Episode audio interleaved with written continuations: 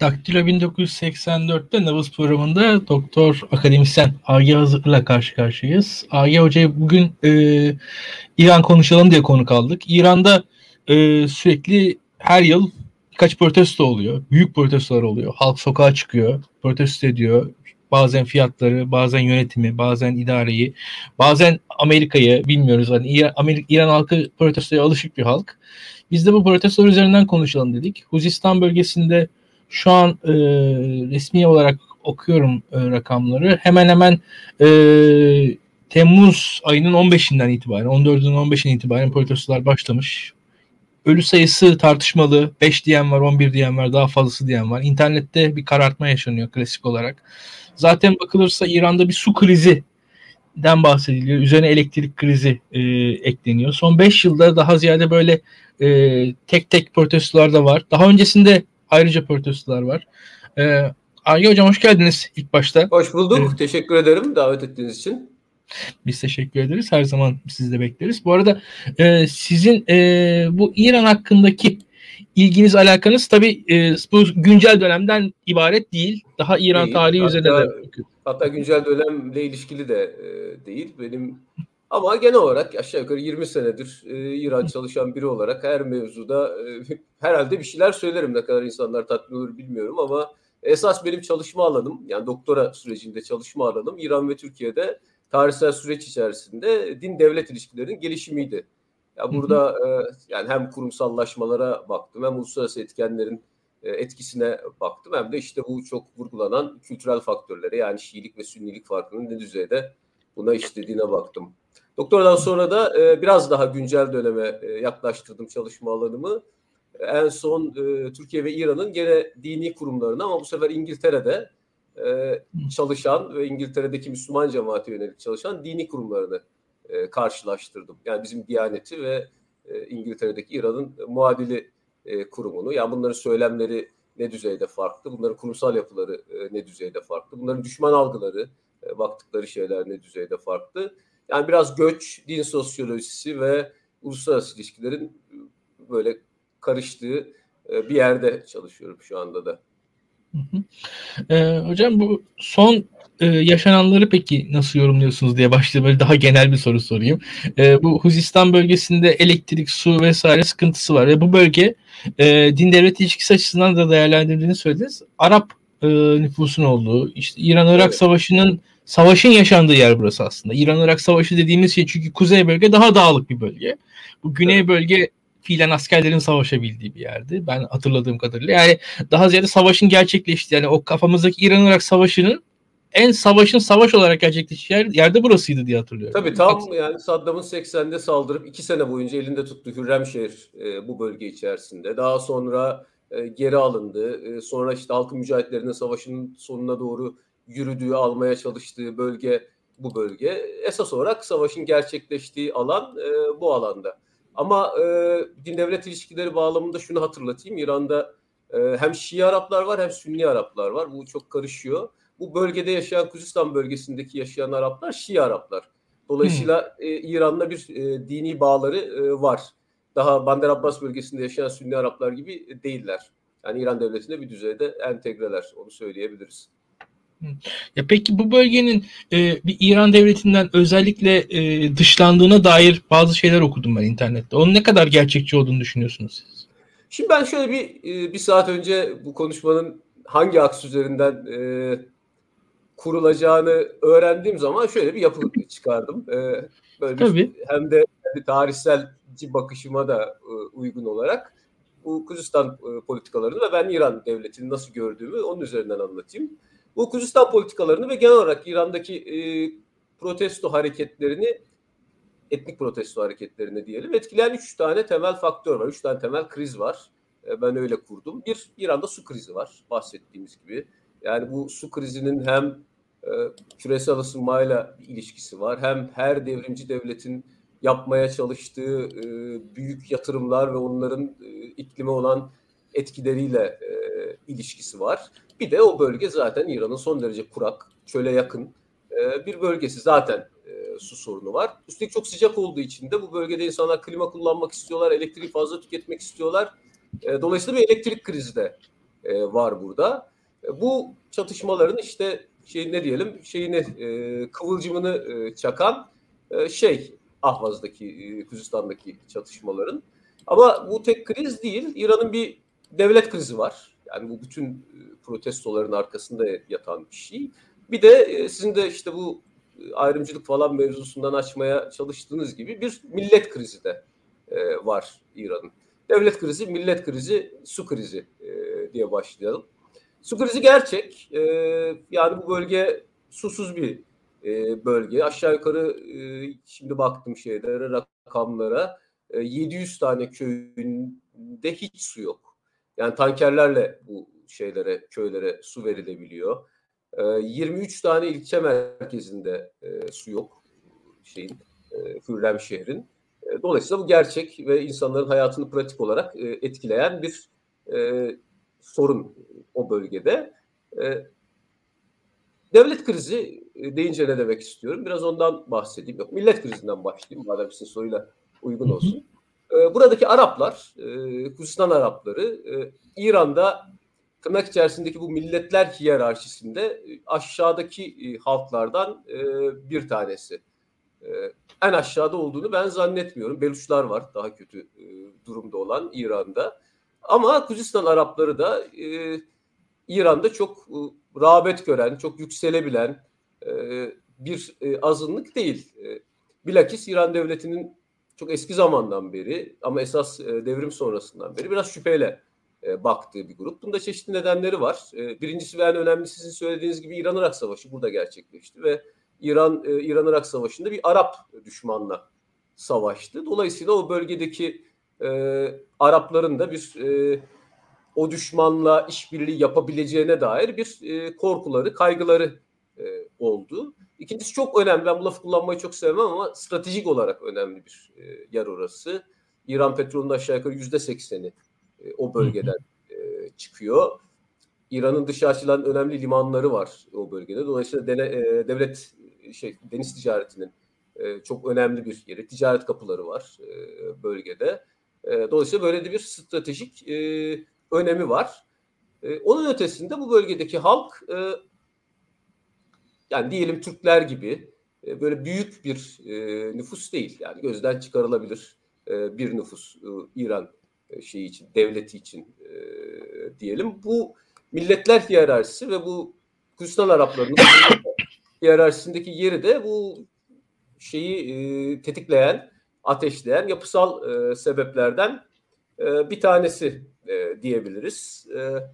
Tehdit algısı. Hatta Ahmet-i Necat geçenlerde bir İran Milli Güvenlik Kurulu'nda, kendi zamandaki bir Milli Güvenlik Kurulu'nda bu bölgeye biz 15 sene yatırım yapmayalım dendiğinden bahsetmişti. Yani bu bölgeye yatırım yapmamak, bu bölgeyi Arapların eline bırakmamak, devletin gücünü bu bölgede tutmak da bir İran devletinin çok uzun zamandan beri yaptığı, uyguladığı bir politika. Biraz daha geriye gidersek tarihsel olarak bu bölge zaten yani 20. yüzyılın başlarında bir Arap emirliği olma şansını da kaçıran bir bölge. Hazal isyanıyla beraber Rıza Şah'ın bunu bastırmasıyla İran'ın içerisine girmiş ama aslında çok kolayca o bölgedeki bir Katar gibi, bir diğer Arap emirliği gibi bir bağımsız bölgede olabilme şansı olan bir bölge. Dolayısıyla İran devletinin elitleri de bunu biliyorlar.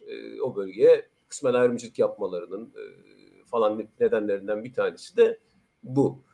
Bunların daha arkasında bence bugün İran politikasını temel olarak bizim anlamamızı kolaylaştıracak bir araç olarak İran'da bir devlet krizi var.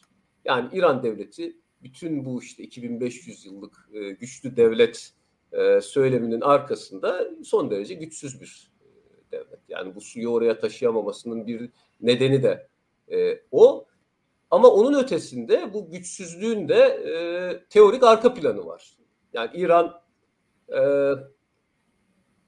benim de bir beraber çalışma şansını bulduğum bir önemli İran akademisyeni vardır. Ali Ansari St Andrews Üniversitesi'nde. O şöyle açıklıyor bunu. Marksist ve Weberyan nosyonları bir düzeyde birleştirerek İran hem bir düzeyde bir ticari kapitalist ülke olduğu için, bir düzeyde de patrimonyal bir ülke olduğu için Ve bu iki yapı da, iki sistem de bu İran devletinin kırılganlığına destek olduğu için, volatilliğine destek olduğu için de böyle bir devlet krizi içerisinde. Ne demek bu? İşte diyor ki Ansari, işte Marksist perspektiften bakarsak işte ticari kapitalizm sanayi kapitalizmine evrilir. Ticari kapitalizm daha kırılgan, kurala, kaideye çok önem vermeyen, kısa dönemli karların peşinde koşan bir kapitalist ekonomidir. Kapitalist ekonomi biçimidir. Oysa sanayi kapitalizmi yasal, kurumsal, bürokratik bir devlet ister. Ve İran bugün bir ticari kapitalizm içerisinde. Bu ticari kapitalizmden kar sağlayan gruplar, elitler var. İşte kendilerine sağlanan ayrıcalıklar nedeniyle, verilen kapitülasyonlar nedeniyle ve petrol, esas olarak petrol rantındaki yerleri nedeniyle İran sanayi kapitalizmine geçmemiş. Bir de patrimonyal yapı var. Bu İran'ı zaten açıklamak için çok fazla kullanılır. Yani tek adamın kural kaide tanımadan devleti yönettiği bir sistem var. Bunun da şeyleri, gerekli koşulları ticari kapitalizmin gerekli koşullarıyla örtüşüyor. Dolayısıyla bu iki yapısal sıkıntı da İran'da bir kurumsal, yasaya dayalı bir devlet yapısının oluşmasını engelliyor diyor Ansari. Bence devlet krizinin arkasında temelde böyle yapısal bir yere bakarsak bence bu var İran'da. Güçsüz devlet, bunun nedenleri de ticari kapitalizm ve patrimonyalizm. Şimdi buradan gelelim mi? Buyurun. Siz buyurun, siz buyurun. Nereye geliyor? Buyurun. Protestoların genel planı bu. Tabii. Şimdi bu protestolarda hemen hemen işte sizle de daha önce konuştuk. Bu işte yeşil devrim vesaire deniyordu. Hatta belki de bu Arap Baharı öncesindeki ilk ayaklanmalar da diyebiliriz. Başka ters tarafından. 2009 işte John Bush'un yeşil devrim. Aynen. İşte 2009 öncesinde işte Arap Baharı'ndan önce. Arap Baharı'ndan önceler. Önceler. Şimdi ama o zamanlardan sonra tabii çok şeyler oldu bitti. IŞİD geldi bir yandan. Dehşetli bir işte Şii karşıtı bir pozisyon aldı. Bence İran devletinin en azından protestoları birazcık etkilemiştir o diye düşünüyorum bir taraftan. O tehlike, yani o IŞİD tehlikesi belki birleştirdi mi bu halkları diye aklımdan geçmişti zamanında. Öte yandan da bu protestolar asla o zamanki kadar büyük olmadı ve biz... Sizle daha önce de konuştum, o soruyu soracağım. Yani İran devrimi oldu, arkasından büyük bir savaş yaşandı. Bir yandan İran dünyaya devrim ihracı zamanları yaşandı. Hatta biz işte belki siz muhtemelen çalışıyorsunuz şu anda işte İngiltere'de falan. İran çalıştığınız zaman aklıma Salman Rushdie falan geliyor. Yani İngiltere'de birisi İran çalışıyorsa. Ya, o zamanlar yaşandı ama bugün bir anda biz... 90'lardan itibaren şeyi gördük. Yani reformcular muhafazakarlar çelişkisini gördük. İşte bize bir yandan Hamane ile Hatemi arasındaki çelişki anlatıldı. Biz bunu anlamaya çalıştık. İşte bu Musavi'nin başına gelen, şu an Musavi neredeydi? Ev hapsindeydi en son. Ev hapsinde ama dışarı çıkmasına da izin veriliyor. Yani açıkçası ki bu Musavi'nin kendisi de çok rejimin dışında bir adam da olmamasına rağmen yani. O da ilk hiçbiri başbakan. Değil. Yani Hatemi'nin kendisi de rejimin dışında değildi. Ruhani'nin kendisi de rejimin dışında değildi.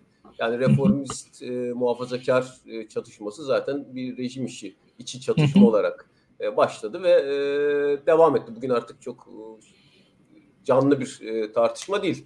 Bu son seçim şeyleri de, sonuçları da bize onu gösterdi herhalde. Reformistler İran'da bir dönüşüm beklentisinden biraz ellerini eteklerini çekmişler gibi görünüyor. Bir de şöyle bir şey var. O Yeşil Hareket döneminden beri, isterseniz bir komplo teorisi değilim ama ben bunu çok fazla İranlı'dan duydum.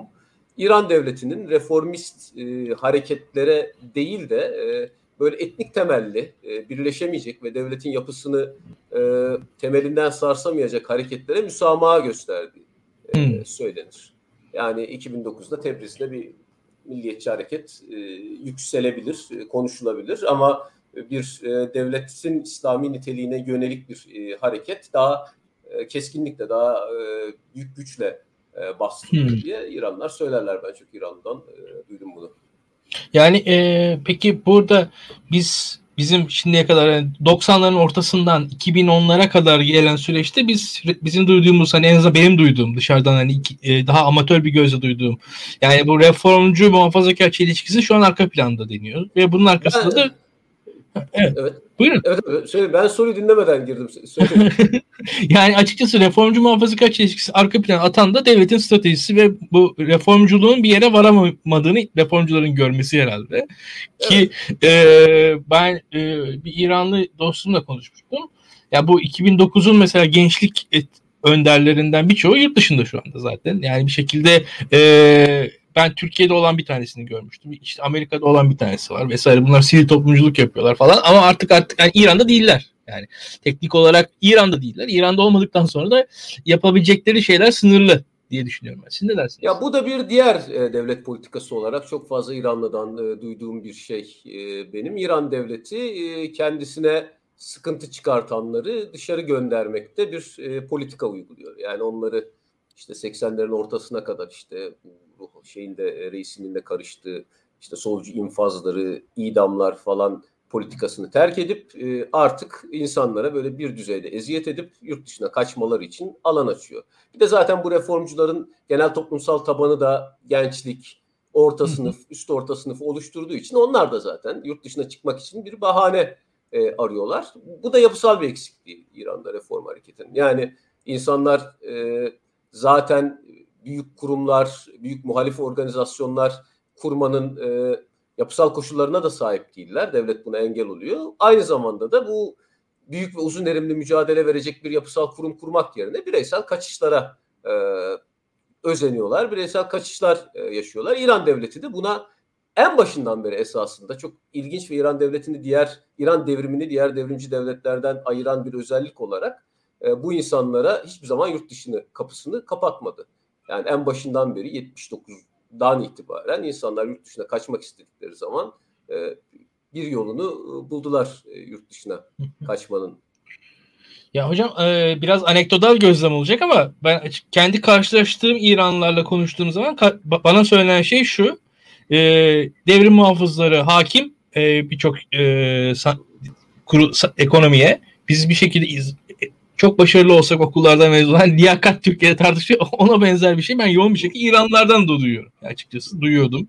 Duydum en azından. Geçen 4-5 yıl önce falan konuştuklarında hep böyle şeyler duymuştum. Ve özellikle iş bulamayacağız zaten. Ve onun dışında yurt dışına gitmek benim için daha mantıklı falan tarzı şeyler de İranlılardan duyuluyordu. Onlar da tam dediğinize paralel aslında. Bir de yani bu hani devrim muhafızlarının ekonomideki etkisi de aslında bu dediğinizi tamamlayan bir baskı unsuru olarak sağlıyor. Yani o kurumların yokluğu, o insanların girebilecekleri de bir alan yok. Yani o eğitimli genç orta sınıf çocukları ne yapacaklar ondan sonra? Yani üniversitede tamam protesto yapıyorlar da ondan sonrasındaki hayatları gayet şüpheli. Yani orada onlara dair bir alan yok ki.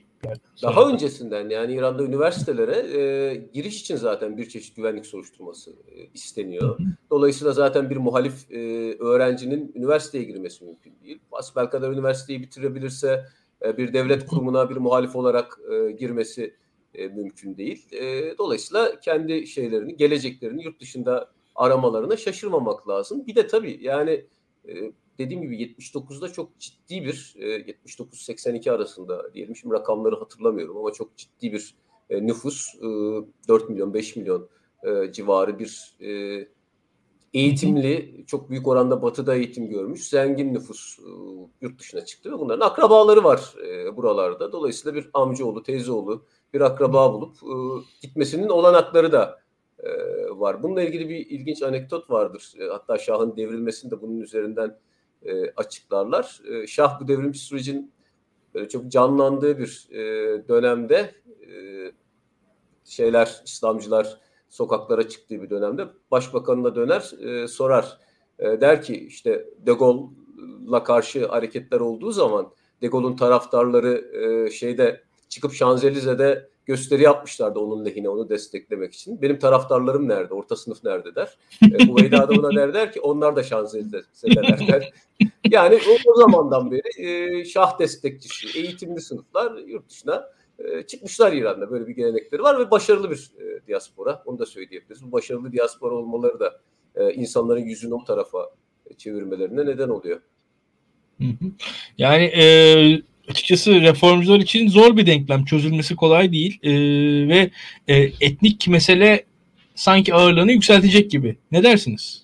Öyle gibi gözüküyor etnik mesele ama ben etnik meseleden de bir yere varılabileceğini zannetmiyorum açıkçası. Yani %25-30 arası İran devletinin bugün arkasında olan genelde taşradan gelmiş bir şey var, güç var ve %25-30 arası bir güç. İdeolojik meşruiyeti de varsa dış politika aracılığıyla da bunu sağlamaya çalışıyor. İktidarı kolay kolay elinden bırakmaz gibi geliyor bana. Yani en azından orta vadede ben ne reform hareketinin ne de etnik protestoların İran devletinde bir rejim değişikliğine yol açacağını falan düşünmüyorum. Ya doğrusu açıkçası biraz bunu söylemesi acı ama ortada demokrasi yoksa bu %25-30 gayet yeterli bir kitle. Yani Saddam Hüseyin'in arkasında çok daha düşük bir kitle vardı ve gayet stabil bir rejim sürdürebiliyordu. Dış müdahale olmasaydı gayet Saddam Hüseyin de iktidarda kalacaktı. Yani kolay hiç kimse onu yerinden oynatamazdı bile. Yani %25-30 çok büyük bir kitle. Yani yeterli bir kitle. O açılardan hani biz şey gibi demokrasiye alışkın insanlar olarak %51-55 işte atıyorum 3/2 çoğunlukla anayasa geçsin işte halkın tamamının meşruiyeti hani %51 alsanız da yetmez falan şey çoğunlukçuluk yeterli değil diyoruz. Bu tarz bir kültür içerisinden geliyoruz ama fiilen eğer rejim otoriterleşirse hele devletin de hani biz her ne kadar burada siz mesela İran devletinin kapasitesindeki eksiklerden bahsediyorsunuz da şöyle bir durum da var. Dünyanın dönüşümü bence yani biraz otoriter devletlere avantaj sağlayacak şekilde dönüşüyor ne yazık ki. Yani teknoloji en basitinden evet yani bütün devletlerin hiç olmadığı kadar güçlendirdi. En azından güvenlik aygıtları anlamında. Hani bu tabii bu teknolojik gelişim insanların halklarına verdikleri şeylerin arttığı anlamına gelmez de ama yani devlet o anlamda güçlü. %25'te az bir rakam değil bence. Doğru. Yani internet diyorsunuz. İnterneti nasıl kapattığını tek tek biz 2009'dan beri her krizde internetin nasıl bir anda rahatlıkla kapatıldığını, arkasından nasıl açıldığını falan gördük ki yani İran'la yakın olanlar bilirler işte hangi işte o Telegram nasıl kullanılıyor, Instagram nasıl kullanılıyor, WhatsApp niye yok, orada şey yok vesaire. Zaten enteresan İran'ın fenomenlerinin falan da bulursanız ben bir tanesiyle karşılaşmıştım açıkçası. Gerçekten de bizdekinden çok daha farklı bir internet fenomenleri falan var İran'da yani. Çünkü bizim gibi değil internet. O yüzden şey gibi yani mesela Twitter fenomeni gibi değil. Yani orada DM'den neredeyse fenomen olmuş adam ben gördüm. Çok acayip bir şeydi. Bu anca İran'da karşılaşılabilen bir şey. Çok ilginçti açıkçası. Ama devletler bir şekilde normu koyuyorlar. Yani orada şu an daha güçlü devletler. Belki yani eskisine göre. Bir düzeyde alan da açıyor İran devleti. Dediğim gibi o anlamda diğer devrimci devletlerden bir ayrıcalığı vardır. Kısmen böyle tırnak içerisinde demokratik diyebileceğimiz insanların özgürlüklerini çok görünür şekilde baskılamayacak aktivitelere kendini tehdit altında hissetmediği sürece izin veriyor. Yani çanak anten bunun en basit örneğiydi. Çanak antenleri yasakladılar ama herkesin çanak anteni İran'da vardı. Dönem baskı yapmak istedikleri zaman yukarıdan helikopter uçurup Tahran'da birkaç çanak anteni kırıyorlar. Ama onun dışında insanlar internet öncesi dönemden bahsediyorum. Tabii çanak antenlerle takip edebiliyorlar bunları. Ya da işte başörtüsü bunu da sınıfsallaştırmış bir biçimdeler. Diyelim Tahran'ın kuzey zengin mahallelerinde biraz daha açık başörtüsüne izin verirken daha güney taşrasında başörtüsü yasaklarını daha sıkı uyguluyorlar. Yani avcı nece av bilse ayı onca yol bilir derler ya işte böyle bir toplumda devlet arasında bir şey var. Bir oyun var gibi görünüyor İran'da da.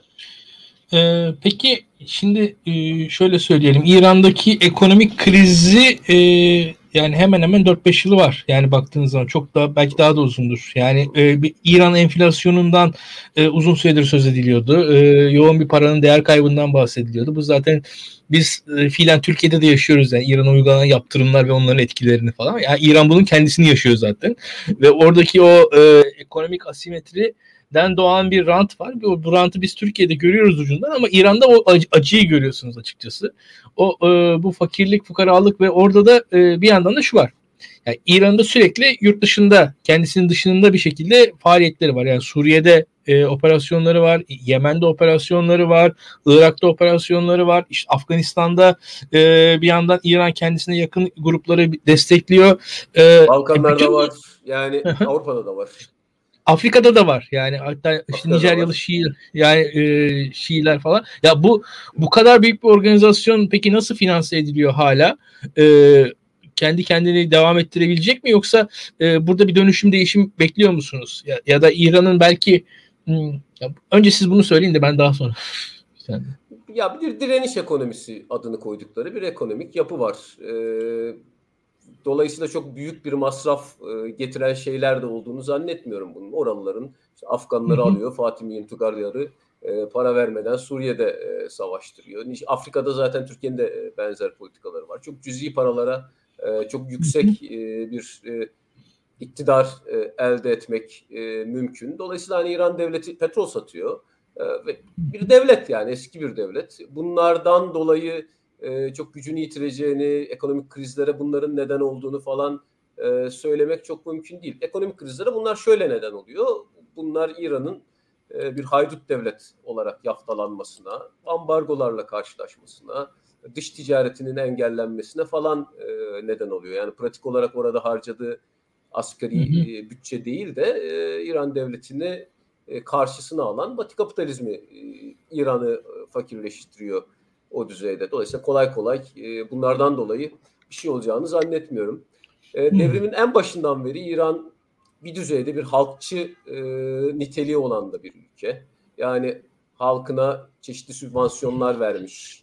Yani ölmeyecek kadar da olsa halkına, üniversite öğrencilerine para veren, ev yapmaya çalışan, böyle bir sosyal boyutu da, sağlığın ücretsiz olduğu bir sosyal boyutu da olan bir devlet. Her zaman olduğu gibi işte bir %25-30'luk bir çoğunluğu o düzeyde kendisine de bu sübvansiyonlarla bağlayabiliyor. Makarna dağıtıyor yani.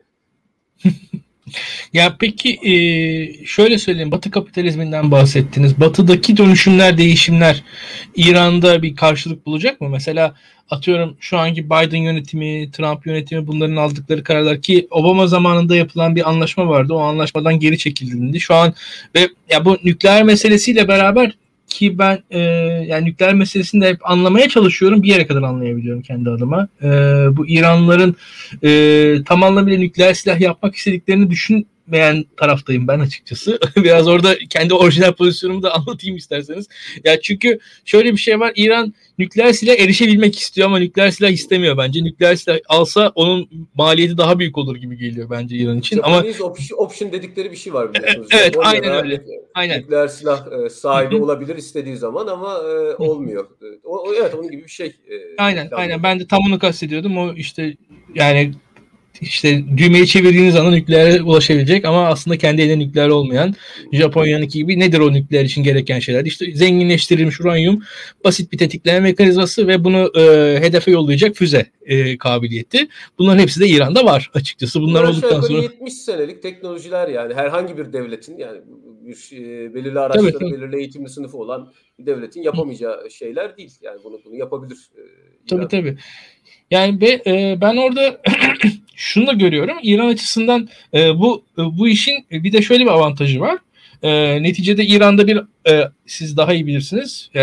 Batılı ülkelerin konsolosluklarının açılması bile bir mesele. Şimdi burada bu tarz tartışma olduğu zaman batılı ülkelerle aynı masaya oturuyorsunuz. 5+1 diye bir şey de İran'ın karşısında oluyor ve bir anda tamam burada orada baskı altındaymış gibi görünse de bir yandan da şu an o pazarlığın içerisinde oluyor. O pazarlığın içerisine girdiğiniz anda siz zaten bir alver başlıyor. O alver başladıktan sonra zaten hani İranlılar da siz daha önce bahsettiğiniz ticari kapitalizm, yani tüccar insanlar sonuçta, bu pazarlık yapmayı bilen kişiler bir yerden sonra birazcık daha biz de oryantalist bakalım ve başarılı bir pazarlıkla bir şeyler elde edebiliyorlar diye düşünüyorum. Siz ne dersiniz?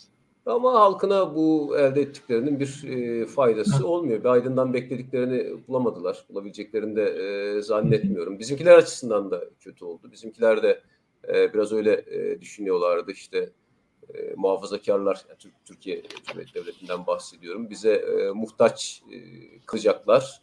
Çünkü bunlar çok milliyetçi değiller. Reformcular gibi Fars milliyetçisi değiller. İşte din kardeşiyiz.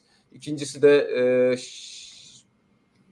batılı ülkelerle anlaşamadıkları için bize gelecekler. Dolayısıyla üçüncü ülkelere şeyleri artacak. Üçüncü ülkelere olan bağları artacak. Batı ülkelerle çok anlaşamadılar ama Türkiye'ye de çok yakınlaşmış gibi görünmüyorlar. Şimdilik bu Biden politikaları böyle devam ederse. Üstelik milliyetçi tepkiler de verdiler yani. Dolayısıyla bizim açımızdan çok iyi olmadığını düşünüyorum bunları.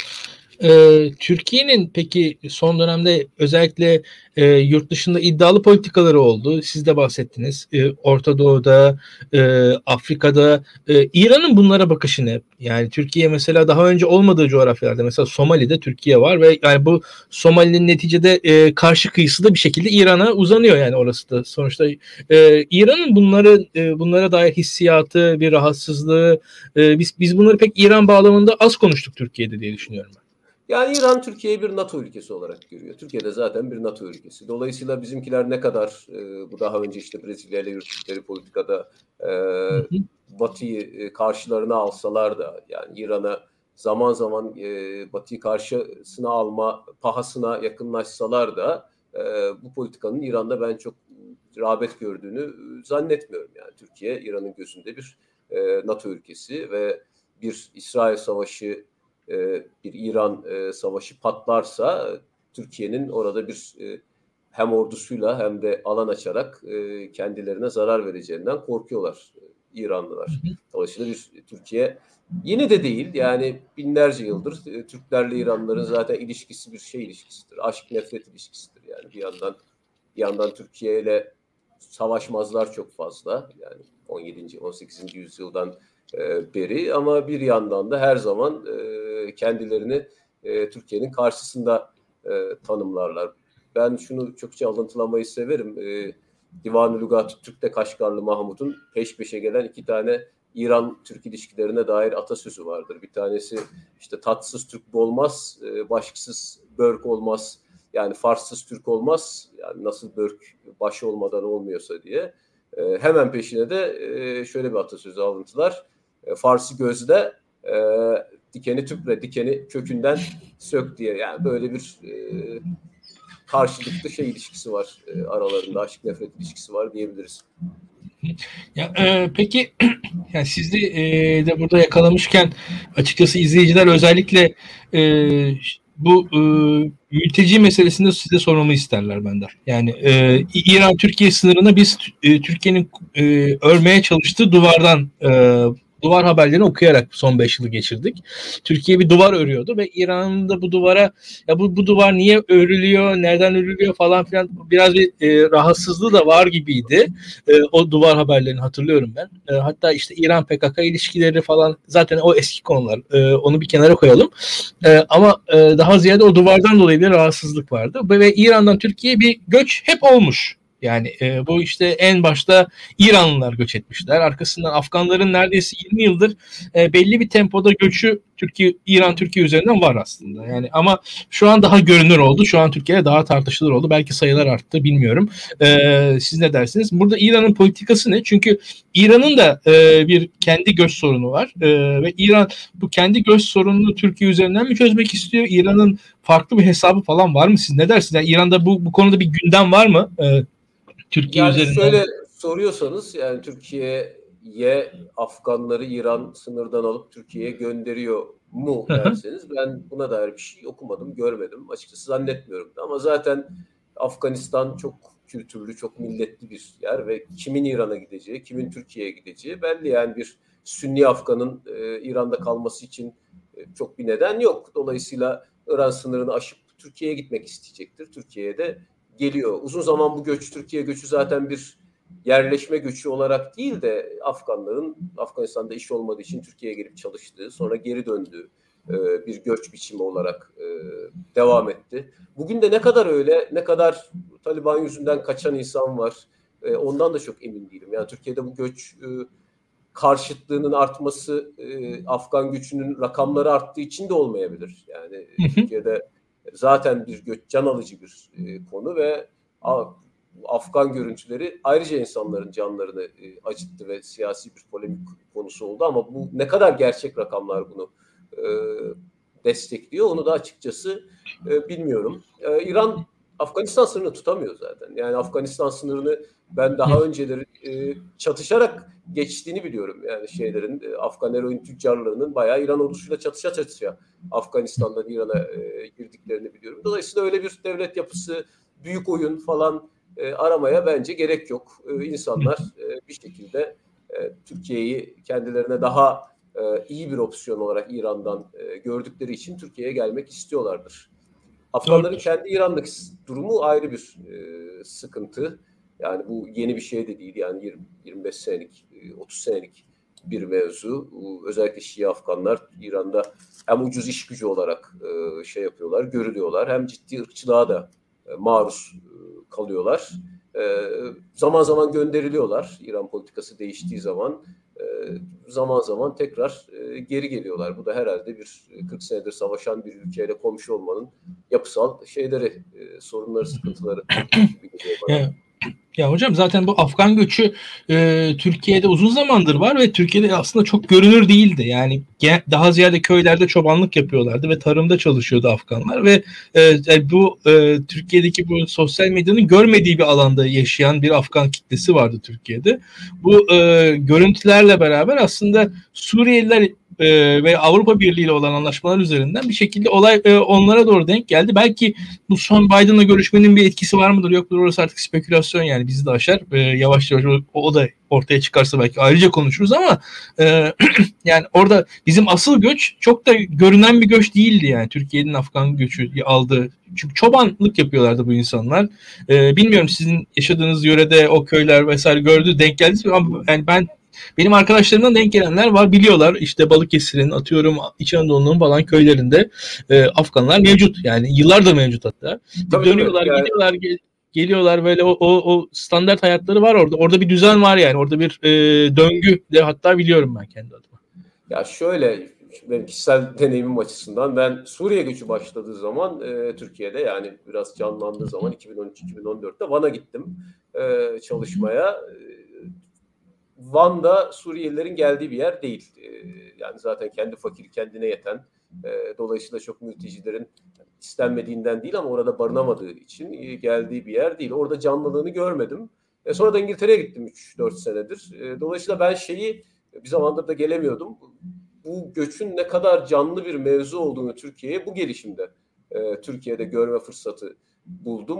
Göç eskiden hayat pahalılığı gibi, belki Fenerbahçe Galatasaray kavgası gibi herkesin sıradaki kuyrukta da konuştuğun, tanıştığın herkesin çok can alıcı bir mevzu açılıyor. Dolayısıyla hani zaten bu Suriye göçünün ürettiği bu gerilim artı fazladan Afgan gelmesine gerek kalmadan zaten o Afgan göçünün olduğundan da fazla görünmesine neden oldu. Yani Afganlar dediğim gibi uzun yıllardır Türkiye'ye geliyorlar, çobanlık yapıyorlar. Doğuda, deri atölyelerinde Hazaralar özellikle çalışıyorlar. Zeytinburnu'nda çalışıyorlar. Bir kısmı da mevsimlik işçi gibi geliyorlar ve gidiyorlar. Alt sınıf Afganlardan bahsediyorum. Üniversite mezunu Afganların batıya geçmek için hamleler yaptığını biliyorum ama çok büyük oranda Türkiye'ye gelen Afganlar Türkiye'de ya Türkiye'de yerleşmek için ya da Türkiye'de çalışıp Afganistan'a geri dönmek için bu işi yapıyorlar. Ama bugün Afgan göçü bu kadar gündemdeyse bunun nedeni o bütün artık harlanmış Suriye göçünün ürettiği sıkıntı bence.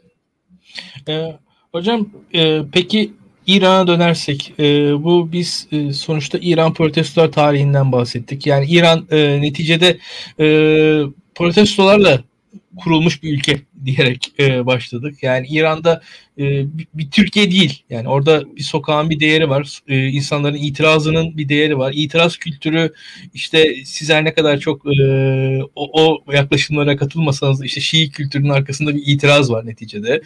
Bu itiraz hikayesinden başlarsak İran'ın geleceğine dair neler bekliyorsunuz? Bir öngörünüz ve geleceği.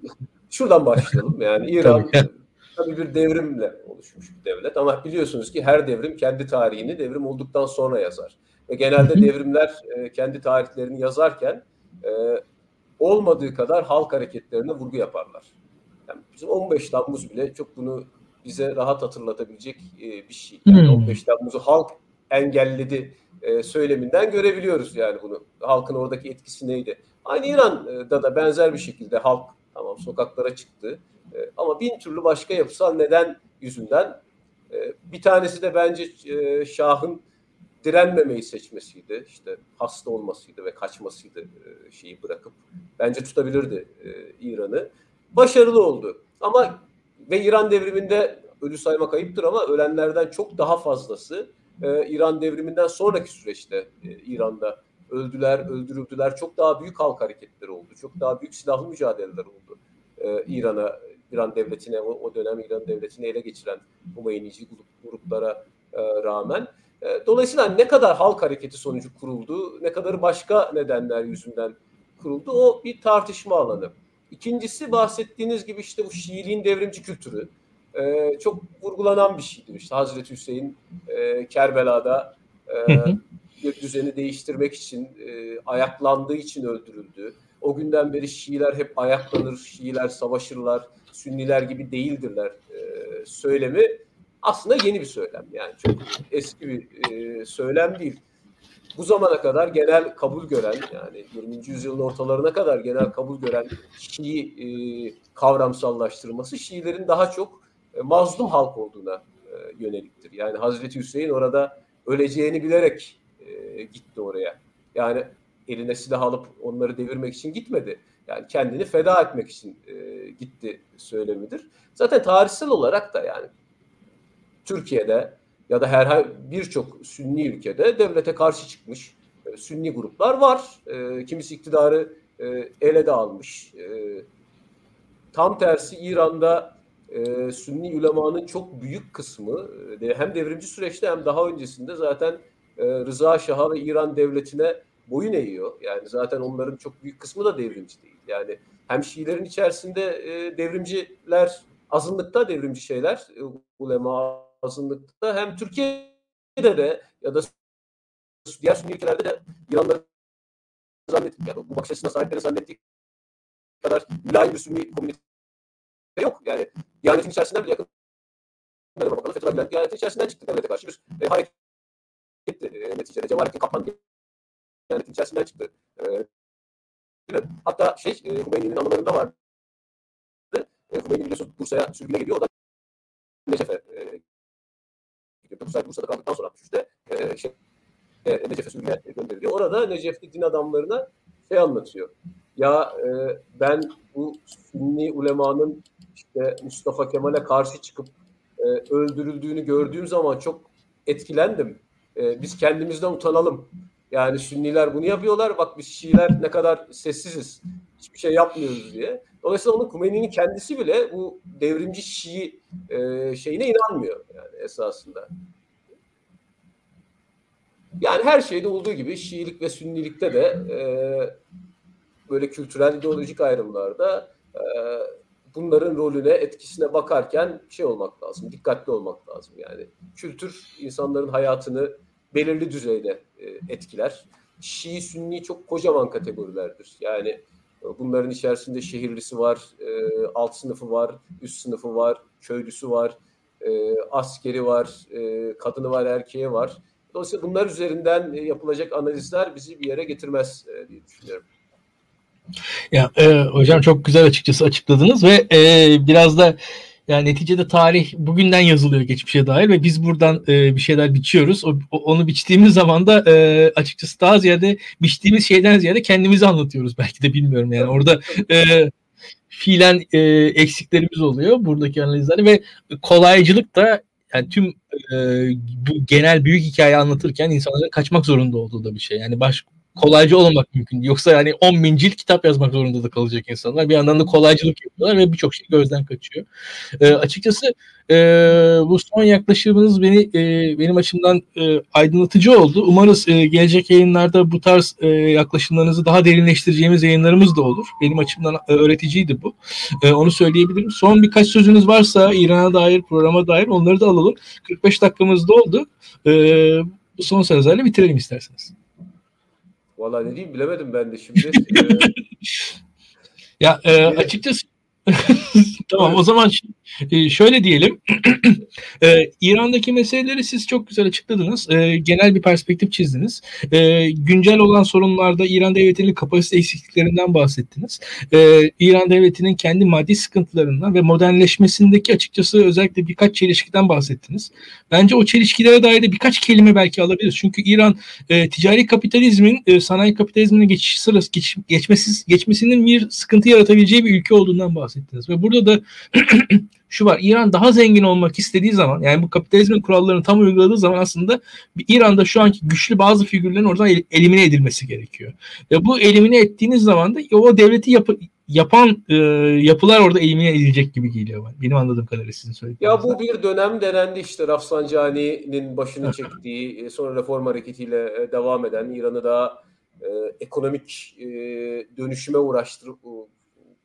yapmaya çalışan bir hareket olarak, ama hayat böyle düz altyapı üst yapı şeklinde ilerlemiyor ve onlar da çok bu işi başaramadılar.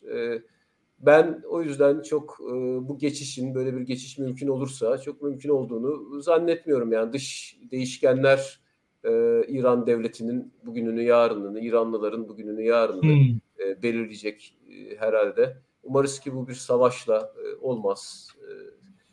Ama nasıl olur diye sorarsanız da bilmiyorum yani. Ben çok bir dönüşüm perspektifi görmüyorum açıkçası İran'da. Ya açıkçası bu işlerin planını yapmak kolay değil. Kimse bilemez. Ama şöyle söyleyeyim.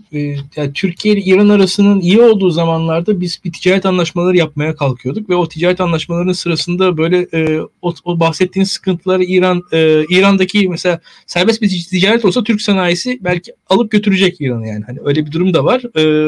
Hani kendileri yaşayamazlar bir yerden sonra. O yüzden bu kapalılık da bir yandan yaşanabilir bir sistem sağlıyor diye düşünüyorum. Bilmiyorum yani orada bu mantığı var yani. İran'ın şu an birazcık geri kalmışlığının bir ekonomik sürdürülebilir mantığı ne yazık ki var. Bu çok kötü bir şey aslında. Bilmiyorum da evet, üzücü. Tabii. Elinden tutuyor. Yani İran-Türkiye ilişkileriyle ilgili de o bahsettiğiniz daha canlı olduğu dönemle ilgili de ben şeyi çok alıntılamayı severim. İran Türklerinin meşhur bir şairi vardır, Şehriyar diye. Onun bir lafı var, diyor ki yer berk olan da öküz öküzden görer diye. Yani toprak sert olduğu zaman o toprağa süren öküzler birbiriyle kavga ederler. Biz de İran'la belki daha iyi olabilirdik ama işte bu Suriye Savaşı ve bin türlü başka Orta Doğu sıkıntıları bu ekonomik entegrasyonunda önünde bir engel. Bu tabii sizin söylediğiniz, yani bunun yapısal zaten açık bir toplum istememeleriyle falan da ilgili, ama aynı zamanda da işte bu Orta Doğu'daki genel uluslararası konjonktürle de ilgili herhalde. Hocam çok teşekkürler. Tekrar görüşmek üzere diyelim. İyi geceler diyelim arkadaşları. Bizim yayınımızı izleyenler beğenmeyi, paylaşmayı unutmasınlar. Yayınlarımızın altlarına yorumlar yazsınlar. Biz o yorumları okuyoruz. Soruları varsa o soruları da takip etmeye çalışıyoruz. Kim olduklarını, ne iş yaptıklarını, yaşlarını falan da belirtirlerse biz de bizi izleyenleri tanımış oluruz. Bizim için onlar da önemli. A.G. Hocam çok teşekkürler. Tekrar görüşmek üzere diyelim. Canlı yapamadık. Kusura bakmayın, artık bir dahakine öyle yapmaya. Tabii. Biz yaparız. Görüşmek üzere arkadaşlar. Çok sağ olun. Teşekkürler.